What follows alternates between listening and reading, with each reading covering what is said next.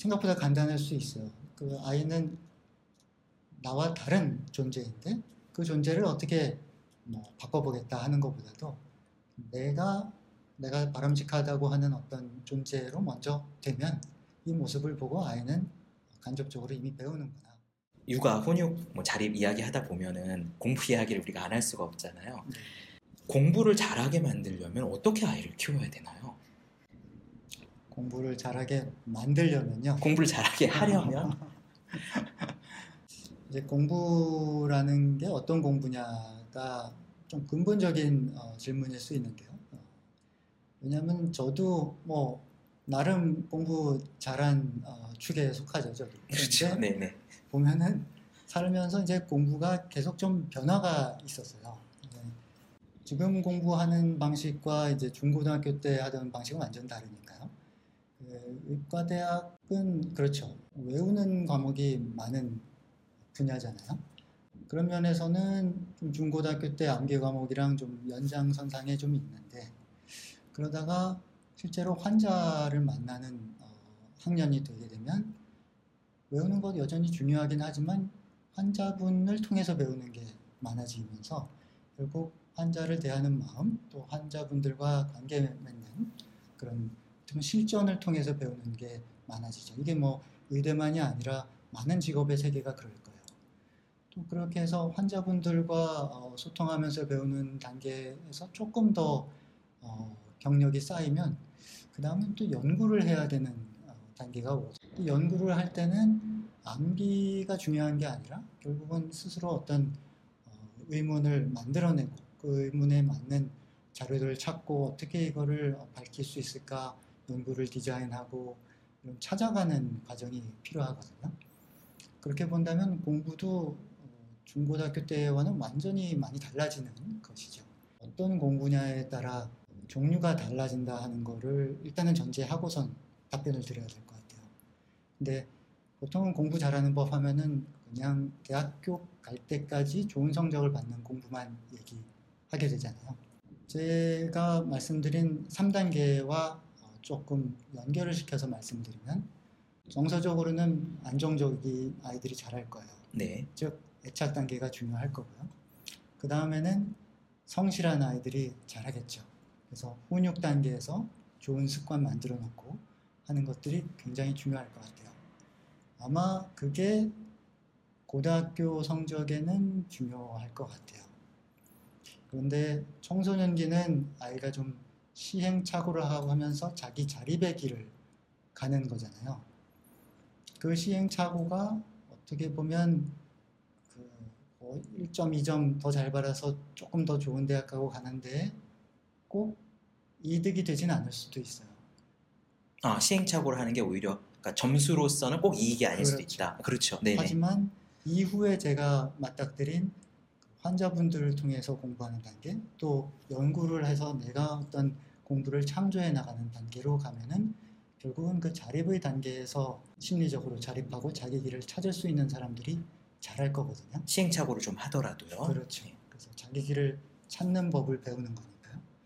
그래서 그 공부를 어디까지로 보느냐에 따라 답은 좀 달라질 수 있을 것 같은데요.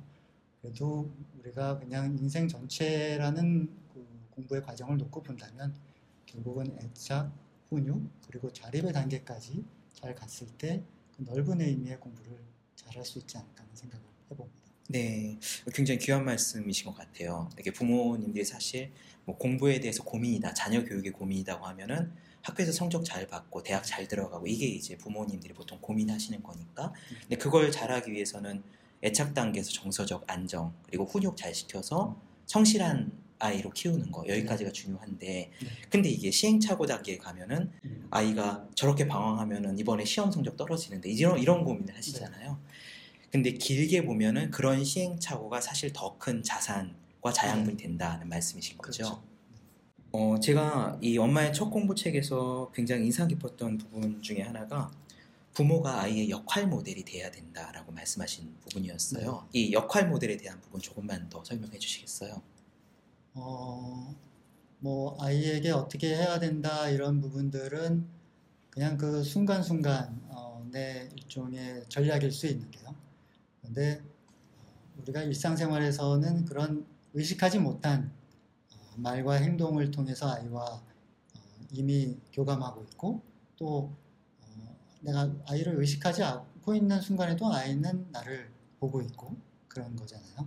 칭찬, 또 뭐 성공 경험 이런 것들이 중요하지만 그런 것들을 의식하지 않는 순간까지도 아이는 배우고 있다. 나를 통해서 내가 하는 어떤 말이나 행동, 표정, 살아가는 삶의 방식 이런 걸 통해서 이미 배우고 있으니까 어떻게 보면 생각보다 간단할 수 있어요. 그 아이는 나와 다른 존재인데 그 존재를 어떻게 뭐 바꿔보겠다 하는 것보다도 내가 바람직하다고 하는 어떤 존재로 먼저 되면 이 모습을 보고 아이는 간접적으로 이미 배우는구나.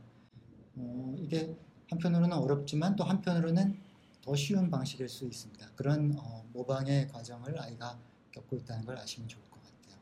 네, 우리가 꼭 아이를 가르치지 않는 시간에도 아이는 우리를 통해서 계속 배우고 있으니까 내가 올바른 사람, 내가 더 나은 사람이 되는 게, 행복한 사람이 되는 게 아이한테 사실 제일 좋은 교육이다라는 말씀이신 거죠. 네, 사회학습이론이라는 데서 쓰는 실험이 있었습니다. 아이들한테 좀 생소한 장난감을 주는데 그 장난감을 주면서 동영상을 보여줘요. 그래서 다른 아이가 이 장난감을 갖고 막 던지면서 노는 동영상을 보여준 그룹도 있었고, 이렇게 막 잘 이제 보살피면서 노는 장면을 보여준 그룹도 있었는데, 그걸 본 방식에 따라 던지면서 노는 걸 본 아이들은 당연히 그 장난감을 던지면서 놀고, 보살피면서 노는 동영상을 본 아이들은 보살피면서 놀더라. 그러니까 그냥 모방을 통해서 배운 게 굉장히 많은 거죠, 아이들은. 부모가 하는 대로 아이는 그냥 따라가게 돼 있는 게 큰 거네요. 맞습니다. 그런데 또 전제는 있습니다. 네. 아이들마다 타고난 기질이 있잖아요. 네네. 그러니까 요즘 뭐 아이가 어떤 문제가 있다는 어떤 사회 이슈 뉴스가 나왔을 때 거기에 댓글에 다 부모가 뭐 문제라서 그렇지 뭐 이런 댓글이 주로 달리는데요. 예. 그거는 다 맞다는 말씀은 아니고요. 그게 뭐 아이들이 모방을 통해 배운다고 해서 그 부모님들이 다 그런 나쁜 부모님들이어서 그걸 보고 배웠다 이렇게 할 수 있는 건 아니고, 아이마다 다 기질이 다르고 또 똑같은 걸 보고도 아이들이 받아들이는 건 좀 다를 수 있죠. 실제로 진료실에서 보면은 굉장히 훌륭한 부모님들의 아이인데 좀 상당히 방황하고 묻거나 이런 경우들도 종종 보게 됩니다. 이 공부 이야기를 하다 보면은 또 부모들 사이에 사실 아이를 놓고 막 자랑하기도 하고 경쟁 같은 게 붙잖아요. 이 부모의 경쟁심에 대해서 하시고 싶은 말씀 좀 나누시겠어요? 그렇죠. 많은 부모님들이 훌륭한 부모다 그러면은 내가 아이를 잘 어떻게 해서 뭐 좋은 대학 가거나 뭐 이렇게 번듯하게 큰 키운 부모가 훌륭한 부모다라고 생각하고, 거기에 따른 어떤 경쟁심, 또 그게 잘 안 될 경우에 어떻게 보면 자기가 잘못하고 있다는 어떤 그런 죄책감, 내가 잘 못 키워서 느끼시는 분들이 많은데요.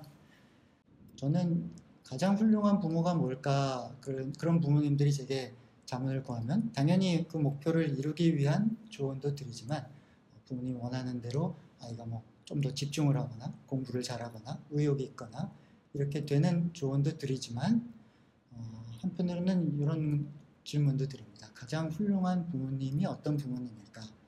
그런 식으로 해서 아이를 조금 더 능력 있게 키워준 부모님과 그런 게 잘 되지 않는, 어떻게 보면 장애가 있을 수도 있고 그런 무능력한 아이일 수도 있고, 그런 자녀를 한결같은 사랑으로 키워주시고, 그러므로 인해서 아이가 나는 충분히 사랑받을 수 있는 존재야, 엄마 아빠의 사랑을 받고 자랐어 하는 그런 정서적인 행복을 갖고 있는 어른으로 키운 부모님, 과연 누가 더 훌륭한 부모님일까 한번 생각해 보십시다 말씀을 드립니다. 조금 그런 식으로 패러다임을 바꾸시는 것도 때로는 필요한 것 같습니다. 저희 어머님도 가끔 이런 말씀을 하시는데, 아주 어린 시절에 이제 어머니의 아버지, 저한테는 외할아버지죠. 외할아버지가 어머니 학교 갈 때 아침에 먹으라고 이렇게 커피에다가 계란 노른자 띄워서 이렇게 주셨던 거, 옛날에는 그게 흔한 일이 아니잖아요. 근데 그런 기억이 어머니한테 굉장히 큰 기억으로 남아있고, 아버지에 대한 좋은 추억이 있고, 그 추억이 또 어머니가 세상 살면서 힘든 일이 있을 때 아버지를 떠올리면서 이 힘을 내시곤 하는 거를 저는 여러 번 봤거든요. 지금 선생님 말씀 들으니까 이런 부모님이 사랑을 주었던 경험이 이게 우리가 세상을 살아가는데 굉장히 무의식 중에 이제 흔들리지 않은 큰 힘이 되는 것 같아요. 네. 사실 그게 더 중요합니다. 뭐 조금 더 성공하면요, 그러니까 세속적인 의미에서 뭐 공부나 경제적으로 성공하면요, 결국 그 위치에서 또 자기보다 나은 사람 또 비교합니다. 그래서 결국은 비슷해집니다. 마음은. 선생님 오늘 굉장히 귀한 말씀을 해주셨는데, 마지막으로 이제 아이를 키우는 부모님들께 이것 하나는 꼭 강조하고 싶다 라는 말씀 전해주시면서 강의 마치도록 하겠습니다. 결국 아이 키우는 거는 한 20년 정도에 걸친 긴 과정인데요, 그 긴 호흡을 지치지 않고, 또 아이가 충분히 그 단계별로 충분히 단계에 맞는 사랑을 받으면서 자랄 수 있었으면 좋겠습니다. 그거에 대한 좀 긴 호흡의 큰 그림을 알려드리고 싶어서 이 자리에 나왔는데요, 부모님들께 도움이 되었으면 좋겠습니다. 네, 오늘 홍순범 교수님 모시고 말씀 들어보았습니다. 다음번에 또 좋은 영상으로 만나 뵙겠습니다. 들어오셔서 감사합니다. 예, 고생하셨습니다, 선생님. 네. 1시간 딱 찍었습니다.